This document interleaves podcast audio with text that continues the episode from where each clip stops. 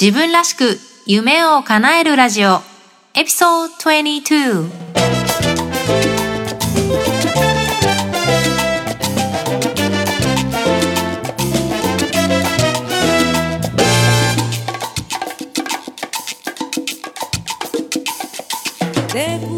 自分らしく夢を叶えるラジオ。皆さんこんにちは。サンディエゴメイです。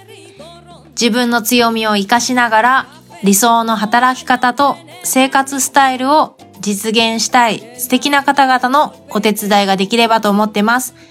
今日もアメリカはカリフォルニア州サンディエゴより皆さんに青い空と暖かい日差しがお届けできたらと思ってますどうぞ最後までお付き合いください。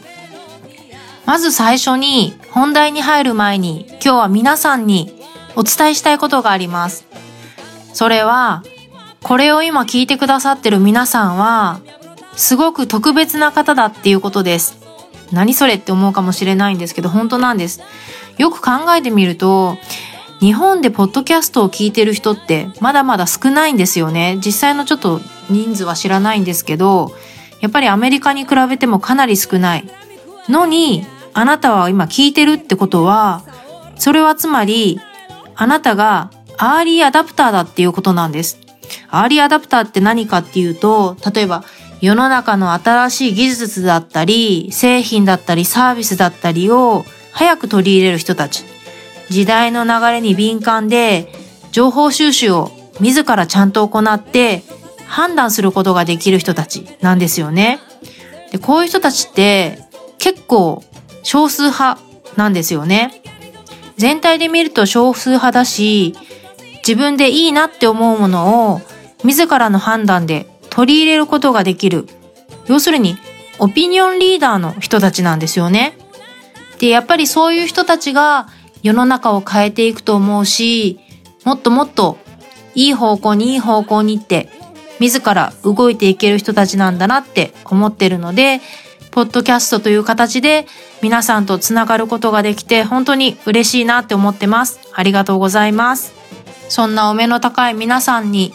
お役に立てるようなコンテンツをできるだけたくさん毎回お届けできるように頑張っていこうと思います。どうぞよろしくお願いします。さて、今回は評価されたい病とはというテーマでお話ししようと思います。自分らしく夢を叶えるやっぱり誰でも評価されると嬉しいですよね。褒められると嬉しいですし、認められるってやっぱり気持ちがいいものだと思います。で、子供の頃って先生とか親とかが褒めてくれてっていうことがあるかなって思うんですけど、やっぱり大人になるとなかなか褒められることって少なくなってきちゃいますよね。周りに認められたくて、評価されたくて、一生懸命頑張るんだけど、なんとなく評価されてないと言って落ち込むこともあるかと思います。そんな感じで、なんとなく今の状況に納得できてなかったり、なんかハッピーじゃないなと感じていたり、また、もっと自分は何かできるはずなのに、と思っている人のために、今回のエピソードをお届けしたいと思います。もしね、あなたが、もっと自分は何かできるはずなのにってこうなんかもがいてる気持ちがあるとしたら、その直感って絶対正しいと思うんですよ。そう感じるってことは、何百枚ももっと大きいことができるんだと思います。じゃないとそんな感覚って生まれないと思うんですよ。やっぱり人間の直感って、やっぱりそういう能力ってあると思うから、もしそういうふうに感じてるってことは、必ず何かもっと大きなことができるっていう証拠だと思います。じゃあどうしたらいいのかっていうことなんですけど、皆さんに聞きたいのはこれです。許可を出す人は誰ですかっていうことなんです。私はできるだけ人のいいところを見つけたら、素直に褒めるようにしてるんですね。だけど、なかなかそれも難しいというか、みんながみんなそういうふうにするわけではないし、みんながみんな評価を受けるわけではない。そこで考えてほしいんですけど、あなたにすでに素晴らしい知識とか、アイディアとか、行動力、努力を惜しまないやる気とかがあったとして、誰かがそのことを気づいていても言わなかったとするじゃないですか。そうした時ってどうなるんですかね？その素晴らしい財産はそのままになって腐ってしまうんでしょうか？人ってものすごいポテンシャルを持ってるんですよね。ただ自分では見えづらかったり、自信を持ちづらかったり、いろんな理由でそのままにしてしまってる。もったいないことをしてしまってる。ですよね。例えば、自分が好きだと思う分野、得意だと思う分野で、エキスパートとかリーダーと言われる存在になれるはずなのに、誰かが許可を与えてくれるのを待っていたとしたら、もったいない話ですよね。だって、おそらく誰も許可なんて与えてくれないんですよ。一度きりの私の人生、私の自由なんですよね。許可はいらないんです。自分が許可を与えてあげたらいいんですよね。自信がつくのを待つのは、もう今日やめましょう。先日のエミコさんとのインタビューの中でも少し自信についてお話ししたんですけど、自信って本当に皮肉なもので、自信が欲しいって思ってる時には自信ってつかなくて、とにかくまず何かをやったその後で自信がつくっていう順番が逆なんですよね。だから、自信があるとかないとかは関係なく、とにかくやるしかないんですよね。人って一度しか生きられないんです。生まれた瞬間にもう死ぬことが決まっちゃってるんですよね。いつ死ぬかはわからないけれど、死ぬことはもう決まってるんですよね。で、チョイスは二つなんです。自分が本当に納得するフルな人生を生きるか、なんとなくでそこそこの人生を生きるかなんですよね。どっちの人生を選びますか？これ、私の実体験からもお話ししてるんですけど、会社での評価イコール自分の能力だって感じちゃう時とかないですか？でも本当はそうじゃないんですよね。会社には会社側の期待があって、それをあなたに投げかけてくるんですよね。だけど、会社での評価がどうであれ、それと自分の能力っていうのは実はイコールじゃないんですよね。会社で評価されるために一生懸命頑張ることも大事ですけど、考えてほしいのは、あなたの能力が120%活かせてるのか、人生が200%フルに生きられているのかっていうことです。会社側の都合、期待に合わせて自分の能力を発揮していくのか、あるいは自分にはどんな能力があるのかな？という視点から、その自分が持つ能力をいかに発揮できる場所を自分から作っていくか。この二つの違いありますよね。例えば会社の中でも言われた仕事だけをするのではなくて、自分の能力はこれだから、こういうことをすれば自分の能力が120%活かされるなという視点で仕事をしたり、あるいは自分の今の職場で自分の能力が120%発揮できる場所がないと感じたときは、仕事の外でそういった能力を自ら発揮する場所を探したり、自分で創出する工夫が必要だと思います。似たようなことでよくあるのが、誰かが、例えば上司とかが、何々していいよって言ってくれるのを待ってる状態。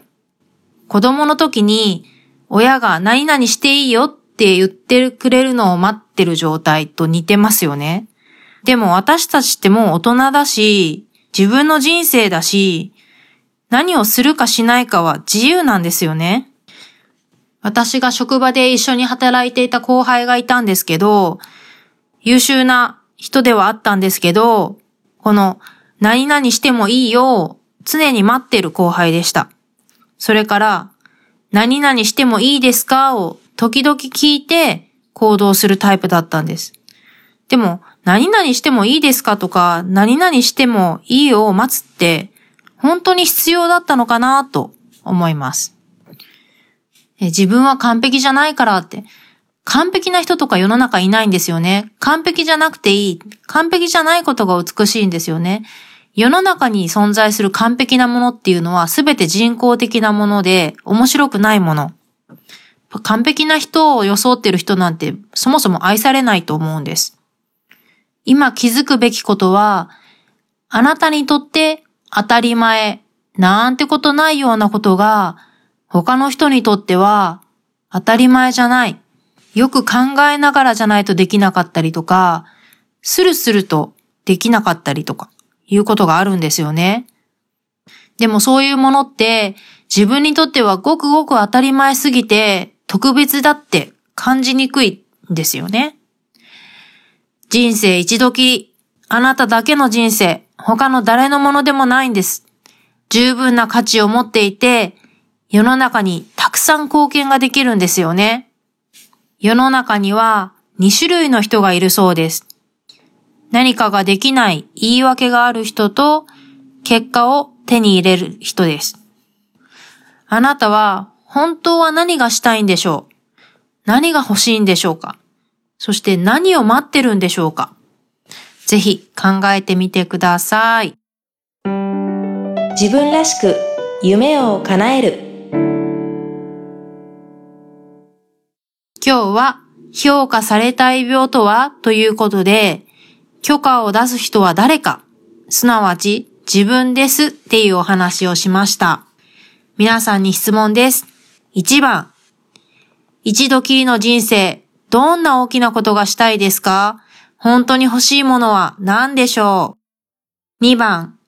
理想の生活を手に入れることができないあなたの言い訳は何ですか ?3 つから5つ。耳が痛いかもしれないけど、ジャーナルに書いたりしてみてください。そして3番、理想の生活を手に入れられないあなたの言い訳を入れ替える行動アイテムや習慣も3つから5つ書いてみてください。ちなみに私はこれやってみて、そうですね、次のステップに、次のステージに進めないなって自分でなんとなく無意識のうちに作っていた言い訳は、自分は妊娠してるから、そのうち出産するし、新生児を迎えるから、なんかこう、新しいお客さんを十分受け入れられないかもしれないなとかっていう勝手な言い訳を作ってたんですよね。でも実際には産休って多分3ヶ月とか、アメリカの場合は3ヶ月とかだし、それって大した言い訳にはならない。私の場合、最初の妊娠出産でいろいろ、まあ初めてだったってこともあって苦労したこともあったので、ちょっと怖いなって感じてるっていう部分もあるんですけど、でも今振り返ると、いずれその時期って、早かれ遅かれ、多分早かれ終わる、一時的なものでしかないから、その長い人生を考えた時に、それは言い訳にはならないなって自分に聞かせました。あとは先日もお話ししたように B スクールっていうオンラインの講座を取ってるんですけど、そのクラスメイトの中で、おそらくもう妊娠直前にその講座を受講してて、講座の合ってる途中に、うん、出産を経験しましたっていう人がいて、あ、そんな人もいるんだって思って、私も本当に目から鱗でしたね。なんか本当にその妊娠出産って言い訳にならないなぁなんて思ってます。で、自分の中の言い訳と向き合うって本当に辛いことだと思うんですよね。で、簡単なことではないです。で、やっぱり自分を責めるのは違うと思うんですよね。やっぱりみんなね、自分に優しくあるべきだと思うんですよ。今ちょうどセルフコンパッション、自己共感っていうんですかね。セルフコンパッションの本を読んでいて、本当にいろいろ新たな学びがあるんですけど、やっぱり自分に優しくすることが大事。自分を責めても何の解決にもならないし何の効果もないんですよね。それって負のスパイラルに陥るだけ。で、やっぱり自分はもちろんだけども、周りの人も人間ってやっぱり生きてる限り辛いと思うんですよ。やっぱり問題も抱えるし、辛い感情って湧くし、みんなそうなんですよね。なんかそこに気づいてあげて、まずはまあ、まあ頑張ってよく生きてるねって自分の肩を叩いてあげるのも大事かなって思います。自分らしく夢を叶えるラジオ。自分の強みを活かしながら理想の働き方と生活スタイルを実現する素敵な方々のお手伝いが今日もできていたらと思います。サンディエゴより青い空と暖かい日差しが届きましたでしょうか？今日も最後までお付き合いいただきましてありがとうございました。次回は考えることって課題評価されてるっていう話題でお話をできればと思ってますので、こちらも楽しみにしていてください。自分らしく夢を叶えるラジオ、サンディエゴ名がお届けしました。Thank you for listening and have a great day. Bye bye.